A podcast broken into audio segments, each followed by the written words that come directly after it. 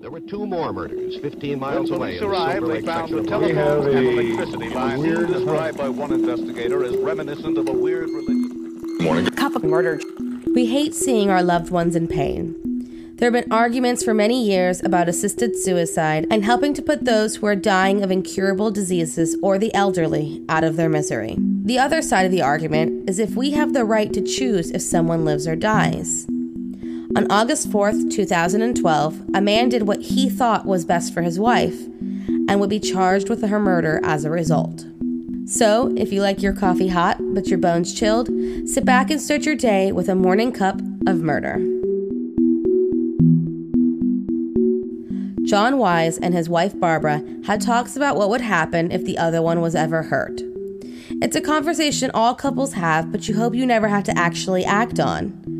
Whether or not they would like to be hooked up to machines, and what happens if given the option to pull the plug if there seems to be no other options. The Wises had both agreed that they didn't want to be bedridden in a hospital bed with machines keeping them alive. Barbara had suffered a triple cerebral aneurysm on July 28th that left her unable to speak. John, the devoted yet devastated husband, drove to see her three times that week and seemed to be holding up well.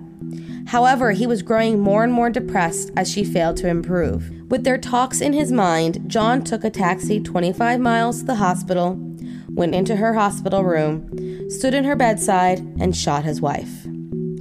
When the doctors ran into the room, he pleaded, Please tell me she is dead.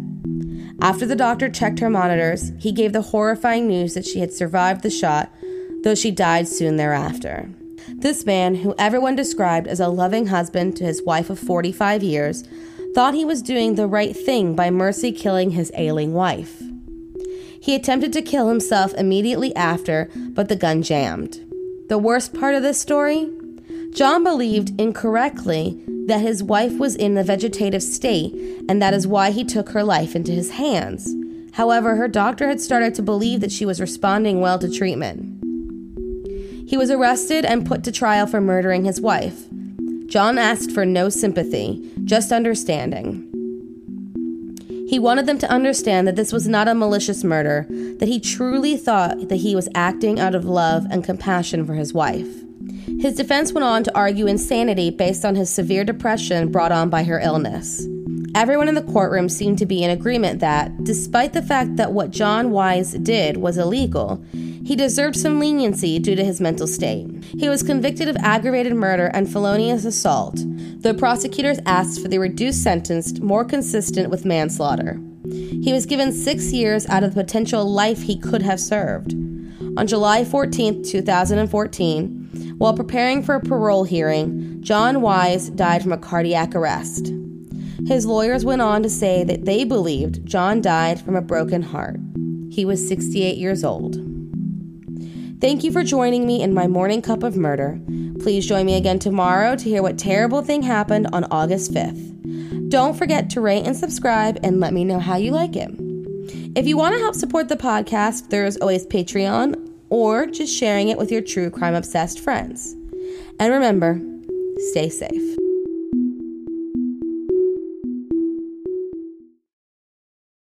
Thank you for listening to Morning Cup of Murder. This is a daily podcast that tells you what happened on this day in true crime history. In short, easy to listen to episodes that you can finish on your commute or while you enjoy your morning coffee. So make sure you check back every morning.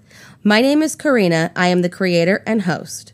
You can find Morning Cup of Murder on Twitter, Instagram, and Facebook. I have also set up a Patreon where you can donate a small monthly contribution to the podcast.